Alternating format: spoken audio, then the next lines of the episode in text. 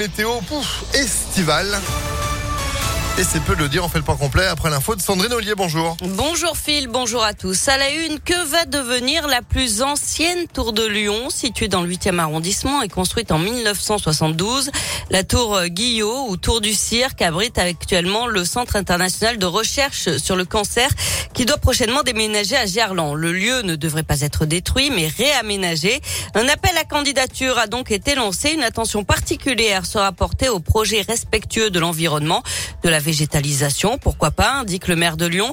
Pour Grégory Doucet, le futur projet devra aussi s'intégrer dans le quartier. La tour existe, l'auditorium existe, le terrain, il a ses caractéristiques. Il est situé dans un quartier particulier ici à Lyon puisque on est à deux pas de l'hôpital Édouard Herriot, on est à deux pas du centre Léon Vérard qui est lui-même consacré euh, au cancer. On est aussi à deux pas euh, de l'université Rockefeller qui est notre université de médecine. On est aussi dans un quartier très commerçant, très bien desservi par les transports en commun. On a ces caractéristiques beaucoup de sources d'inspiration, nous l'espérons, pour qu'ils puissent nous proposer des choses qui viennent à la fois répondre eh à des besoins des habitants et des habitantes du quartier, mais aussi peut-être, euh, puisque ce site avait déjà une vocation internationale, pourquoi pas aussi répondre à ce type de projet. les candidats intéressés ont jusqu'au 20 septembre pour déposer un dossier. Le lauréat sera sélectionné mi-2023. Des tags anti-police découverts sur des murs de la Guillotière. Sur les réseaux sociaux, le syndicat FO Police Municipale publie les photos. On peut y lire notamment ni bac, ni gomme, tout doit disparaître. Le GOM, c'est le groupe euh, opérationnel mobile mis en place il y a quelques mois pour sécuriser le quartier.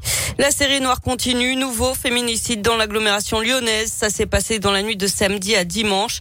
Le corps sans vie d'une femme de 26 ans a été découvert à l'arrière d'un fourgon. Il était stationné près de l'hôpital Saint-Luc-Saint-Joseph dans le 7e arrondissement arrondissement. Son ex-conjoint s'est rendu à la police hier matin sans le progrès.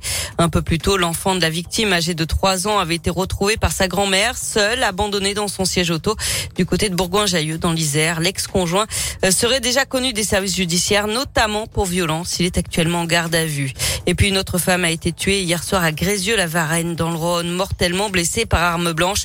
Elle a été retrouvée sur le parking situé en bas de son domicile. Un homme est activement recherché.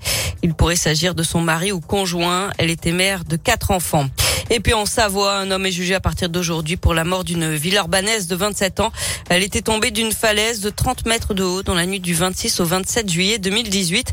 Son amant est suspecté de lui avoir donné plusieurs coups de pied alors qu'elle agonisait. Il est jugé pour assassinat. Il encourt la réclusion criminelle à perpétuité. Le verdict sera rendu mercredi.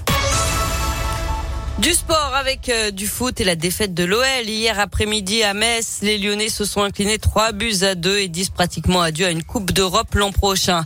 Bravo par contre aux jeunes de l'OL qui ont remporté samedi la Coupe Gambardella. Ils ont battu Caen en finale à la séance au tir au but. Ça faisait 25 ans que l'OL n'avait plus remporté ce trophée. Et puis en rugby, samedi, le Loup s'est qualifié pour les demi-finales de la Challenge Cup en éliminant Glasgow 35 à 27. Eh ben super, merci beaucoup Sandrine pour euh, ces résultats sport à retrouver sur impactfm.fr. Vous êtes de retour à 8h30. À tout à l'heure. À tout à l'heure, 8h04. C'est la météo.